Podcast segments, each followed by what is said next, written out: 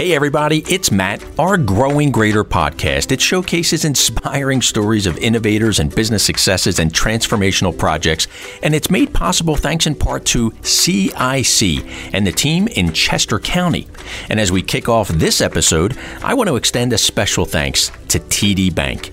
As one of the 10 largest banks in the U.S., TD Bank has deep roots dating back more than 150 years. And with more than 26,000 employees, the financial professionals of TD Bank are helping small businesses and middle market companies, large corporations, municipalities, universities, and other customers from across all industries to grow their organizations. Learn more about all that TD Bank has to offer at tdbank.com.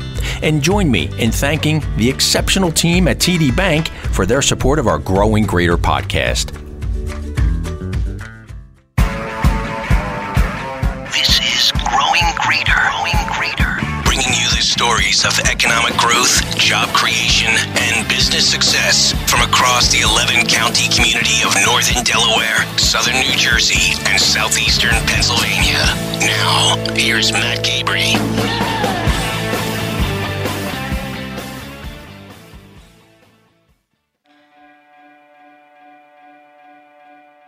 As we have this promulgation of digital health growth, whether it's the small startups, whether it's coming from within health systems or it's the larger companies, the Fortune 30, 50 companies and so forth. What's really critical around this and really need to work with our colleagues at Comcast and others is the connectivity approach to this. So how do all these different elements actually work together so that I as a provider I'm not overwhelmed from all over the place with how I'm managing my patient. And then, even more importantly, the patient knows what's important and relevant access to quality, affordable, and reliable healthcare. It's crucial to a successful society. And with the impact of COVID 19, that fact is true now more than ever before in recent history. As the global pandemic continues to evolve, creating major changes in how we work, shop, live, and yes, even engage with our healthcare providers, that access to health services that we as a society may have taken for granted is now being challenged like never before the opportunity to visit with our family doctor or a specialist for routine preventive care or for elective procedures, it's, well, different. And in some cases, during the shelter in place moments of the pandemic, it was not even an option. Like many aspects of our daily lives, it was put on hold. The solution to this challenge? It's telemedicine. As referenced by Raj Aggarwal, that's who we heard at the top of our program. And he's not only a physician, he also leads strategic business development for Jefferson University. The role that digital health plays in our society from both a business and a health perspective, it's vital and it's increasing significantly. The notion of telemedicine engaging with a healthcare professional by phone, computer, tablet, television, or other devices has been slowly gaining traction in recent years.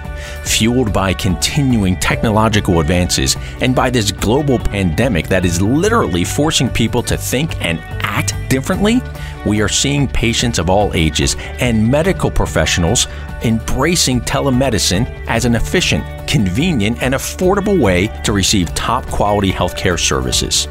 This week on Growing Greater, we connect with leaders in the growing digital health sector, learning how companies are innovating and collaborating to provide treatment options for patients.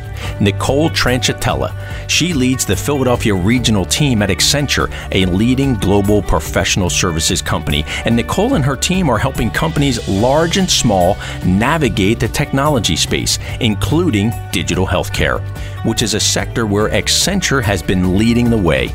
Here, Nicole explains the importance and the emerging relevance of digital health.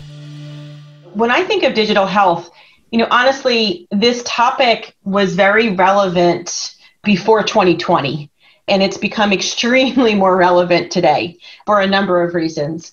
Number one, as all of our lives move more into a more digitally enabled world, all of us are looking for ways in which to figure out how technology can help improve our lives. And health is an absolute example of that. And how can we do that through all the devices and the capabilities that technology enables us in our jobs and the various roles that we have you know for me whether it's a wife or a mother or a daughter et cetera or for any of us as we're helping make sure that all of the people that we work with and, and love and care for are having their healthiest lives and technology plays a really key role in making that happen i think given everything that's been happening in 2020, there's a couple of pieces that I would say make this even more important. We need to make sure that all of the people that need healthcare can access it in the environments with which they are working and living. And the traditional way to get healthcare has shifted. And to be honest with you, I think COVID 19 has demonstrated that we can provide healthcare in a digital environment. We can do it more virtually than what we might have been thinking about before this year. And I think that, you know, the showing us what can happen, I think is important to prove that as we go forward beyond the challenges with COVID 19 and anything else going on in the world today, is how do we take these learnings into what healthcare should look like? And then when I think about what that means for Philly, look, I grew up in this area. I am a proud Philly metro person. But one of the things that I'm extremely proud about is the amazing way in which the Philadelphia Metro is a convener of businesses and industries and different aspects around a topic like health. So we have amazing universities and research institutions and hospitals. We have pharmaceutical companies and startups that are calling the Philadelphia Metro home. We have incredible technology companies like Comcast that are looking for ways in which to have different levels of access to their customers beyond the traditional technology route. You know, Philadelphia is a perfect example of bringing all the different aspects of the business leaders together to be able to solve something like digital health. And I think what this region can do is honestly show the rest of the nation and the world on what good and great can look like on a topic around digital health. Nicole, I want to drill down on one area that you touched on and just pull back the curtain a little bit more, specifically around this notion of not only can we operate as a society in a more effective way through digital health and through technology. But we actually have to now. It's actually forcing us to yeah. think differently and encouraging, and in some ways, it's accelerating what kind of has been out there for the last couple years there's been mm-hmm. discussion about it and some people use it and some people don't and some people are real advocates for it especially the team at jefferson and we're going to hear from raj a little bit mm-hmm. later as well but I, I, never really felt like that it's been embraced. And one of the things that this global pandemic has caused is this embracing of technology in ways that we never really necessarily considered before. And I'd love to hear your perspective mm-hmm. on that approach to kind of forcing people to use technology in ways they maybe never really thought about before. You know, I think it's a good observation. And I think that, you know, honestly, the pandemic forced us to not only leverage technology like we've never done before, but to do it at a pace that we never thought was possible. Right? If you think about the Philadelphia region, as an employer in this area, I had to get 2,100 people to start working from home in days, not weeks, not months, days, right? And every employer and all of my constituents in this discussion had to do the same thing because we had to do the right thing for our people and our communities. And so, but what that did was that proved to us that we could do things much more aggressively than we were giving ourselves credit for. And I think we need to take that energy and figure out how do we apply it going forward. And I think that technology was another aspect of it, right? Working from home doesn't necessarily just mean you know, I've changed on my location. It means that I need to have connections. And it talked about, you know, what is the purpose of whether it's the Wi Fi, the signal, or the ability to connect with us one on one in a way that's different, right? I'm not going to be shaking your hand right now. I'm going to be waving to you through a Zoom call. Right. And what that looks like. And I think that what I'm seeing in our market is a lot of great examples of not only what could we do, but what should we do. And I think the aspect of that should is not just what's good for the business community, but it's also what's good for our community in general. Right? All of us as leaders of major organizations have a civic responsibility to enable topics like our capabilities like digital health, not only because it's a good business decision, but it's the right thing for the people that call this Philadelphia metro home. And how do we make that happen for all people, regardless of where they live in the region. And one of the things that I observe, also being a native to Greater Philadelphia, Nicole, is that the history of Greater Philadelphia and the city specifically is anchored in this kind of spirit of firsts, and it's anchored in mm-hmm. innovation, and it's anchored in collaboration that frankly in, from my observation a lot of times it goes unrecognized especially that spirit of collaboration it happens yeah. more than we really realize and one of the folks and i should say one of the teams that's really leading this is the team at jefferson yeah. they always have but it's really been accentuated over the past decade or so since the arrival of dr klasko and kind of the vision he has brought and how he's empowered his team to really think differently and to challenge the status quo. And one of the colleagues that Dr. Klasko has brought on board is joining us today. His name is Rajesh Aggarwal. So, Raj, you lead strategic ventures for Jefferson Health. And what I'd love to learn from your perspective when it comes to the opportunities, the improvements, the traction that we're getting more now than ever before when it comes to digital is that process of moving the connection between academia and business towards a common goal of improving health outcomes? And I know that's a really broad question, but you kind of straddle these areas of the health system, the educational and academic areas, and also that kind of practical approach of delivering by bringing these technologies together. And I was hoping you could talk a little bit more about that. Yeah, Matt, absolutely. And thank you again for the invitation to speak today. Just to, there was a lot to unpack there, and let me see how I can do on that. But just to say, I'm a practicing uh, frontline surgeon, really respect all of my colleagues through this pandemic that have stepped up to work for our patients across Greater Philadelphia.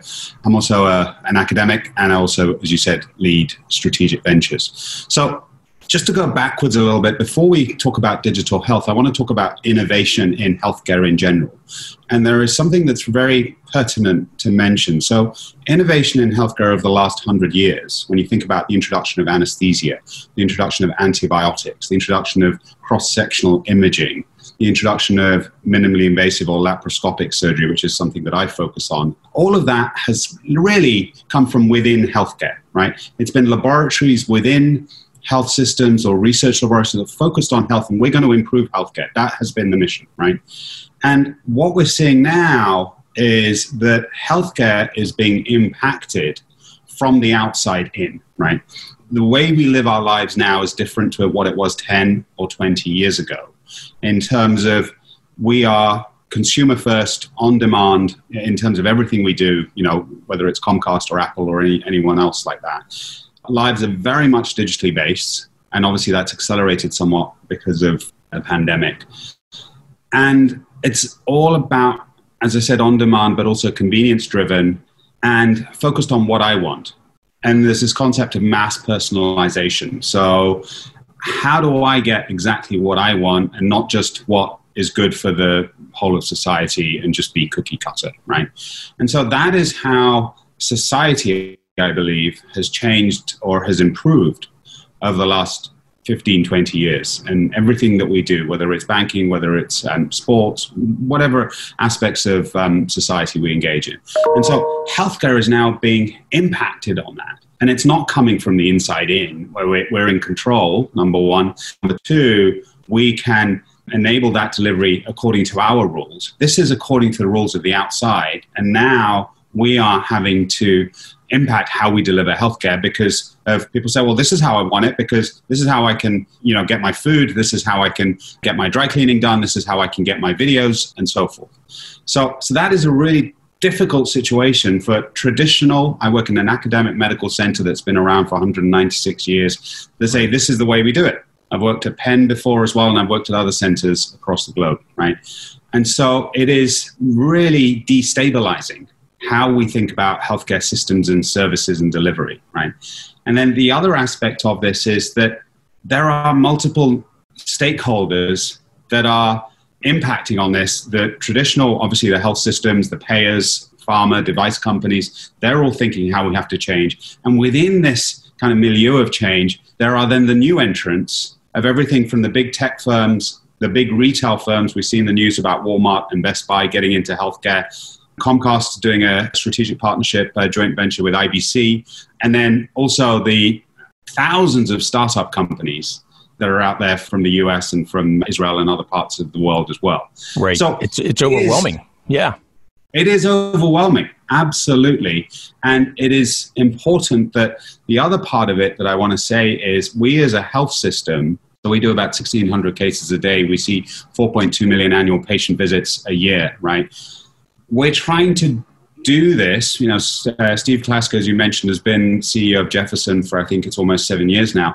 But we're trying to do this while maintaining the continual flow of patients. We can't do what Howard Schultz did for Starbucks and say we're going to close for half a day. Right. We're going to figure out what our issues are and then we're going to open up again, right?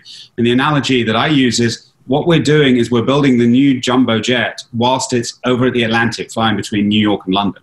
And that is the further challenge of we're open by definition 24 7. So, how do we do all this innovation that's coming from all sides? We're not in control of it, right? And we need to do this to be able to remain productive, remain active, remain essentially relevant. So, right. I don't know if that answers your question. I haven't gone into detail, but that, from a conceptual point of view, is where we're at. No, that's really helpful. And I'm glad that you kind of gave a broad overview. And I did want to get into a little bit more of the nuance if I could, because to your point, Raj, you're right. Jefferson, Comcast, Independence Blue Cross, several other organizations in our greater Philadelphia region, they really have been at the forefront of advancing this kind of way of thinking and investing in new technologies and trying things that haven't been done and what I'd love to get into a little bit more, if you're comfortable with this, is if you could share with us some of those investments that your team at Jefferson is either looking at right now that maybe you weren't looking at three months ago, or frankly, you started looking at them three years ago and they're now getting the traction and getting the relevancy that maybe others didn't necessarily see until a emergency situation like this kind of unfolded. Yeah, absolutely. And it's probably more the latter. It's things we were looking at which have been accelerated because, you know, as you mentioned, telemedicine isn't new. It's been around for 10 years, right? But it's been accelerated. So we were doing 50 telemedicine visits per day, and now we're doing 3,500 right. tele visits per day. Right. Right. Right. It's not going to stay at that level. That was by necessity. And so, you know, in my clinic, I am seeing patients back in person, but we are now, I think the fundamental thing here isn't the technology. The patients are now having a choice. They're getting called up by my office and they're saying, Would you like to see Dr. Aggarwal in person or would you like a telehealth visit? They were not given that choice before. They had to right. ask for it, say, Why can't I have telehealth? And that's part of the, the way you think about this. Just to give you a couple of um, specific examples. So, we always, every healthcare system across the world thinks about what's called the triple aim for the Institute for Health Improvement, which is about high quality, lower cost, and improved access to care, right? And then there's a fourth part of this, which is about the patient and the workforce experience, right? So everything that we do focuses upon that, okay? Mm-hmm. Um, so value-based care, but also around access and also around experience. And it's really important about the experience of our workforce. That, I think, has really come to the forefront in the last few months. I mentioned it when I uh, first started talking about the challenges our workforce have. And so a few months ago, this is pre COVID, we started implementing a staff duress system. We call that Strongline within our wards. This is for when our nurses, our frontline workers, are in a um, threatening position, either verbally or physically, and so forth. And we know how that can affect our workforce uh, in terms of downtime and so forth. And that goes across all verticals, right? And so we started implementing, we co-developed with a company what that looked like. There were other things on the on the shelf, but we decided that we wanted to build something that really worked rather than A, B, or C. And what we were told is we like a bit of A, we like a bit of C, and we don't like very much of B. So let's build something that actually works. And that's what we've done. And then we've deployed it. And not just the pandemic, but obviously what happened just over a month ago with the uh, the riots in this city as well. Obviously, there was a lot of anxiety, and we had our staff protected because if they were in direct communication with any challenging situation, they could press a button and within 30 seconds they would be communicated into security and their local co-workers as well. So that has really it's almost sad to say it, but we focus very much on our patients and the delivery of care. And here we are now focusing on our workforce. We're actually saying this is something that's important to do that we need to invest in. So that's one thing. And then the other thing is it's a little bit more of a nuance from telemedicine. We've been working on a project with a company called InTouch Health out in Santa Barbara that does telestroke. Really, the world leaders in telestroke. They've just been acquired by Teladoc, which is one of the biggest companies from telemedicine as well. And we've been working with them for about two years on saying, well, stroke's an important disease, but 250,000 people die of sepsis every year in this country. A million people get sepsis. And a lot of the reason why people do not survive or have complications for sepsis is they don't get the diagnosis quick enough and then they don't have the expert care soon enough, right? And we understand that with stroke, and there's been you know national media campaigns. It's not so much with sepsis. So we've been working with this company in, InTouch Health to really have telemedicine robots in all of our community hospitals. And this is also aligned with monitoring of the patients in terms of their vital signs and so forth. And then have experts 24 7 on call within 12 minutes can connect anywhere in the greater Philadelphia region with a patient and a local provider to say, is this patient really sick enough to be able to be transferred to a quaternary care center or can they be managed locally? And so this goes to what my boss, um, Steve, calls healthcare with no address, right? And we know we have an issue with that in this city. I'm from London. We had the same issue where you went seven subway stops from Westminster. Every subway stop led to a decrease in one year of life expectancy. We have that same issue here as well. And so what we want to say is yes, Jefferson is at 10th and Chestnut, and that's where we have all our expertise, but we need to be able to deliver all that expertise across our region. And what I was told by the lead for this project from uh, emergency medicine, he said, Raj, whilst I always thought this project was important, this is a few weeks ago, he said, now this is probably going to be the most important project we're going to do in Jefferson, right, as a Department of Emergency Medicine and Critical mm. Care for this year. So it's right. really raised the profile and driving that forward. Right. So one of the things I'm taking away from this, Raj, is your example with telestroke is it's causing all of us to think about how do we use existing technologies but think differently and apply them in different ways that maybe we hadn't initially planned to do. Is that fair? Yeah, absolutely. Yeah. Yeah. yeah that's very fair. So I want to drill down on this. I hope I'm not heading down a path that is inappropriate or awkward here, but it's the practical approach to this, and that's cost. And I'm curious how your team and others that you collaborate with on a regular basis think about telemedicine as it relates to in person healthcare visits? And is there a difference in terms of the incentive financially? And, and is that an issue that needs to be addressed? I guess is really where I'm going with this approach. Yeah, I think there's two parts to it. If you just look at just the direct costs of care. So now we're not talking about payers and regulation and policy and so forth. Just the direct costs of care. If you deliver higher quality care, it costs less. Okay fewer complications, cost less. All right. So that is very, very simple. So as we work on the triple aim, you deliver better patient experience, you deliver fewer complications, shorter length of stay, all of that kind of stuff cost less. Right. right. Now, the challenge is how you layer on policy and regulation and payers onto that, where right now we have parity for virtual visits and in person visits. We did not four months ago, right?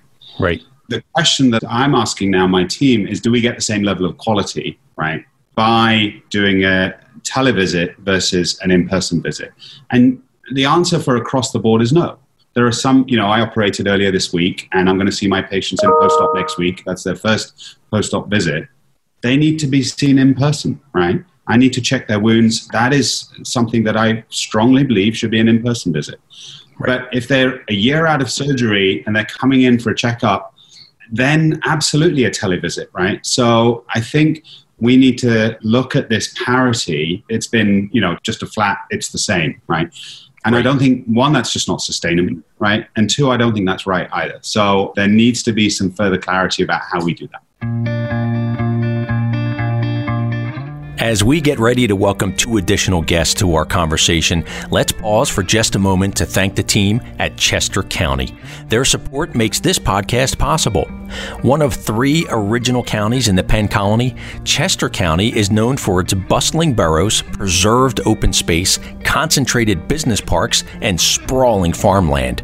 These factors have helped Chester County and many of its towns and school districts rank on numerous top 10 and best of lists in both the state and the nation with nearly 30% of the county's land dedicated as open space. And with more than 280 miles of surface trails, it's easy to see why Chester County's active residents help make it the healthiest county in the state. Factors contributing to Chester County's ranking as fourth happiest in the nation include the world renowned Longwood Gardens, voted the best public garden in the U.S. West Chester and Phoenixville ranked among the top 10 most exciting places in Pennsylvania, and four of the top five Philadelphia suburbs in which to raise a family, well, they're located in Chester County, too. Learn more at chesco.org and join me in thanking Chester County for their support of our Growing Greater podcast. As we continue our conversation on virtual healthcare, we welcome in Rich Birhanzel. He leads Accenture's global health team and he shares insight on how digital health technology is being embraced more and more every day. We're also joined by Don Mathis of Comcast NBC Universal, where he leads strategic development and growth. Don explains how a joint venture between Comcast and Independence Health Group has resulted in a new entity. It's known as Quil, a digital health company that's delivering actionable and personalized health itineraries for patients and their caregivers. A digital roadmap, if you will, to help guide a patient's health journey. Here, Don describes how the seeds for Quil were planted. So, Quil proper has existed for about two years. Prior to its actual creation, the, the antecedents for it were from both sides, from the Comcast side and the independent side. And exactly to your point, we found with the partnership with Independence that the folks, certainly at least that we interact with from Independence, are nimble, they're quick, they're much more committed to looking at disrupting their business potentially than you could sort of necessarily guess from the outside for a company as established and as old as they are they are i think willing to you know to slay sacred cows there for sure. And right. uh, certainly we like to think of ourselves that way too. And so there was a natural affinity. And it really started before my time. I've been with the company for about three years. I'd say about two years before that uh, brian lobley who's one of the leaders of you know thinking through kind of innovation and, and, amongst many other things at Independence. And a gentleman named Mark Siri from the Comcast team, who you know is a longtime Comcast NBC employee. Uh, he originally came from the NBC side. Was part of the Hulu, you know, creation originally. They got together and started talking about, hey, what if we created a venture fund that could leverage the assets of this technology and connectivity and media company together with the health expertise of Independence. And this, this I think, is a critical point. One of the things that we believe differentiates us from maybe some of the other non-traditionals looking at the sector is that we would like to maintain as much as possible a hubris free zone, right? Where we don't believe that we are smart enough or capable enough on our own to impact healthcare. We, we believe we have to work with players who are well established within the sector and understand the space commitment to innovation, but absolutely companies that are experts, subject matter experts in the category. We know what we know, you know, but as uh, to paraphrase, I think Secretary of Defense, probably not a great source, but a good expression. You know what you know, you know what you don't know, and you don't know what you don't know. And we very much believe that. So, in that spirit, we wanted to do it via partnership. We wanted to combine with somebody who had a deep understanding of the healthcare space, and especially in the case of Independence, understanding how the economics of it work. Because I think something Raj said earlier, which is relevant very much as we think about it, we believe very much that if you can improve the experience, you will reduce costs. And we believe that you have to reduce costs to be relevant as a new entrant into the space. Right. Yeah, I love that approach that you just outlined, Don. That you know, you and your team at Comcast recognize that you can't do it alone, and frankly, you shouldn't do it alone. And we'd be much more successful by partnering and collaborating with others. It really goes back to your point earlier, those early days of Comcast in 1963 when Ralph partnered with Pete Musser to, to, to buy this little cable company out of Tupelo, Mississippi to create today what is Comcast. It's really impressive. And I want to springboard from that past to the future. What's to come? And today, Comcast, to your point earlier, has so many different platforms in which to draw from. Some that are super successful, some of that maybe are just getting started. But this whole concept of, you know, the home of the future, the X1 platform, the Lift Labs. I even love the whole approach to the Internet Essentials program, which is helping to bridge that digital divide and providing access to technology to communities that may normally not normally have gotten that access.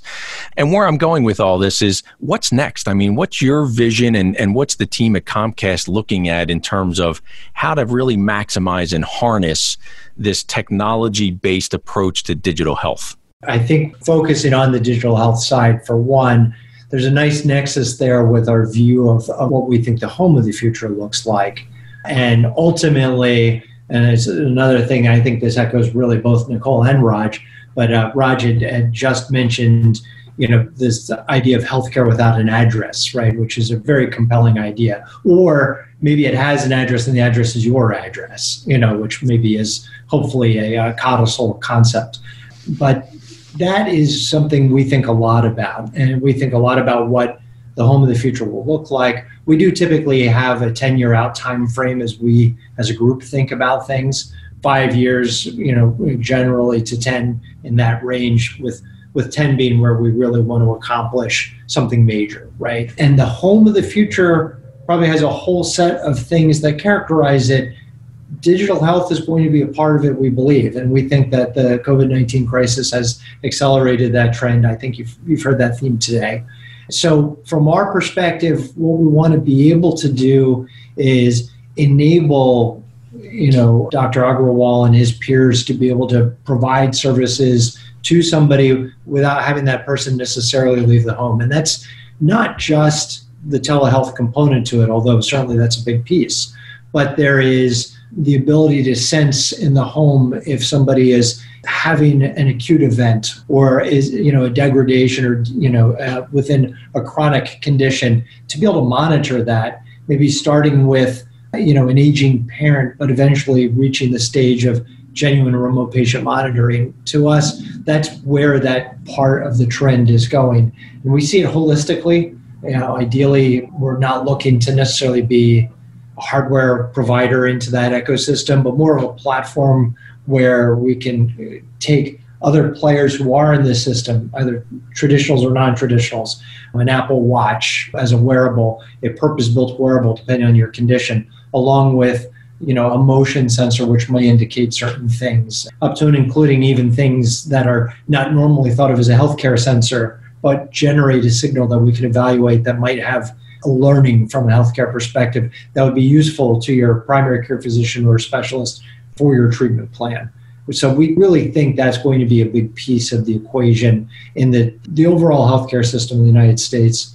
And again, probably starts with the aging parent in the early days here, the next few years, but mm-hmm. ideally progresses to the level as we get more and more clinical data, progresses to the level of potentially being genuine, you know, FDA, you know, not just type 2, but, you know, type 1 certified medical equipment and so forth that is useful to to your physician as well as it is to you as a as a patient or from a wellness perspective. For sure. Thanks for that, Don. And I want to bring in our colleague, Rich Birhanzel from Accenture. Rich leads the global health team for Accenture. And a lot of what I've heard from Don and from Nicole and from Raj, and from my own observations as well, and I suspect yours, is the acceptance that people have with this new technology and how they weave it into their comfort level of whether it's telemedicine or whether it's wearing a device that can monitor our health and, and maybe other things. You know, it's a mindset. And I'd love to hear, Rich, your perspective on the future of digital health, what it is today and how it's evolved, you know, frankly, not only over the last three years, but over the last three months because of the acceleration that the pandemic seems to be causing when it comes to embracing and innovating around digital health. Yeah, certainly. And thank you for the opportunity to talk today. It's a really interesting and, and important topic. As we think about virtual care in a broad sense is a large component of the growth in digital health that we're seeing right now. It's true that we've seen, you know, unexpected and rapid adoption uh, across the United States and even globally over the last, let's say, three or four months. We observed about three or four percent of healthcare experiences being virtual pre-COVID, and that number is, you know, let's say between 60 and 70 percent as we went through the worst of the pandemic. And as Raj mentioned earlier, that's starting to dial itself back to appropriate use of virtual care, and we would expect the same. What's notable here, though, in the question around acceptance, we actually went out and studied this question as it relates to the behavioral side of care. We went out in market a few weeks ago and we were trying to understand what the acceptance of virtual channels for therapy, for behavioral care. And what we found is that today, somewhere around 40 to 45% of people who need behavioral care receive care for a variety of reasons. Sometimes that's a cost reason, sometimes that's a cultural reason, and, and sometimes it's an access question as well. But the survey respondents, and these are US focused, indicate that about 80% of people have a willingness and an interest in using virtual care for behavioral care. Mm. And so when you see something like that, the variance between what the reality is in terms of access and what the propensity to use it is, and it's so much higher, then we would expect there to be a persistence on virtual care that is quite significant. I think the, the question of persistence, though, has to do with something, first of all, with something that Raj appropriately pointed out earlier.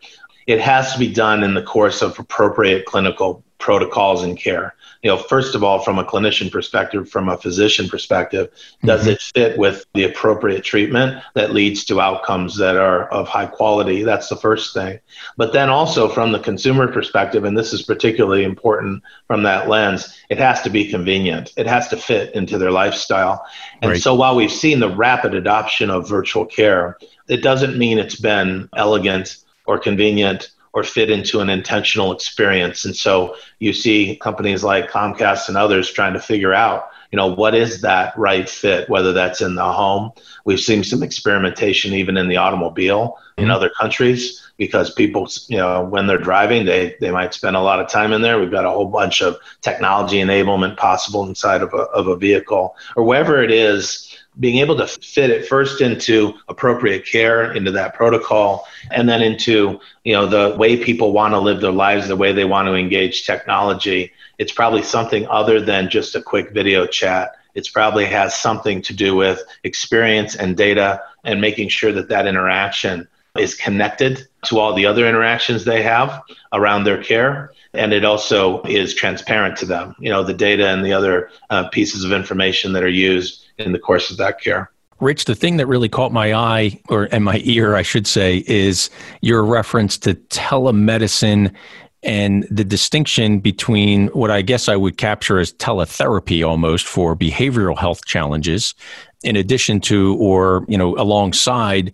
you know, physical care. A colleague of mine, a friend of mine recently attended a telemedicine experience with a dermatologist, which I thought was really intriguing. And she said it was a really great experience. Yeah. But the fact that telehealth or teletherapy we are seeing an increase from about 40 to 45% to about 80 to 85%, at least in the level of comfort yep. in receiving treatment in that way is pretty significant. And do you see that access continuing to increase, especially when it comes to teletherapy? It has the same questions that we talked about earlier on the more traditional medical side of virtual care. You know, how it gets paid for is important, making sure we're delivering it through channels that are meaningful. But we know that most health insurers, payers are looking at this very closely and how to not only make sure that this is rolled out more broadly and strengthened and industrialized, but also to think about how we look at then the connection between behavioral care and medical care. We know that particularly for people who are chronically ill, perhaps have a catastrophic event, uh, there is a connection often to uh, behavioral care. And if we can somehow create an experience that is a little bit more holistic through common platforms, through common experience design, ultimately through excellent data sharing among all the you know components of care that are being delivered to the individual. I think that ultimately will be something that will turn the needle in a material way in terms of whole care and, and a whole person outcome the technological advancements that are redefining our healthcare system are truly incredible, rapidly making telemedicine and digital health part of our everyday lives. Some would say the future of healthcare is now. And it's thanks in part to the amazing cutting edge innovations being developed and implemented by the teams at Comcast, Jefferson University, and Accenture. As we wrap this episode, let's thank the team at CIC in Philadelphia. CIC, that stands for Cambridge Innovation Center. And here in Greater Philadelphia, CIC operates at 3675 Market Street, right in the heart of U City Square in West Philadelphia's University City neighborhood. At the core of the CIC model, it's their belief in the entrepreneur. The people of CIC recognize that invention propels innovation and that collaboration drives a thriving community. For startups and expanding enterprises, CIC provides a home from which to work, allowing innovators to easily access resources and create positive global impact. CIC provides private offices and co working spaces, state of the art wet lab space, stocked community kitchens, unmetered access to conference rooms, enterprise grade internet services, operational and technical support, printing and copying services, high end furniture, concierge services, and so much more. At CIC, you'll have access to everything you need, including hundreds of other like minded and diverse entrepreneurs, service providers, investors, and mentors. Learn more at cic.com slash Philadelphia and join me in thanking CIC for their support of our podcast. Hey, folks, if you enjoyed this episode of Growing Greater, please be sure to take a moment to rate and review our podcast and share it with friends and colleagues and family and through social media. Growing Greater is presented by Select Greater Philadelphia, a council of our Chamber of Commerce for Greater Philadelphia. Select is the business attraction organization for Northern Delaware, Southern New Jersey, and Southeastern Pennsylvania, and helps to grow the economic vibrancy of our collective community by attracting new businesses and new jobs to our region. Special thanks to our program producers, Elena Carmazin and Maricela Juarez, along with the great team of marketing and creative services professionals at our chamber. Thanks for listening, and be sure to tune in anytime and anywhere you get your podcasts or online at selectgreaterphl.com slash podcast.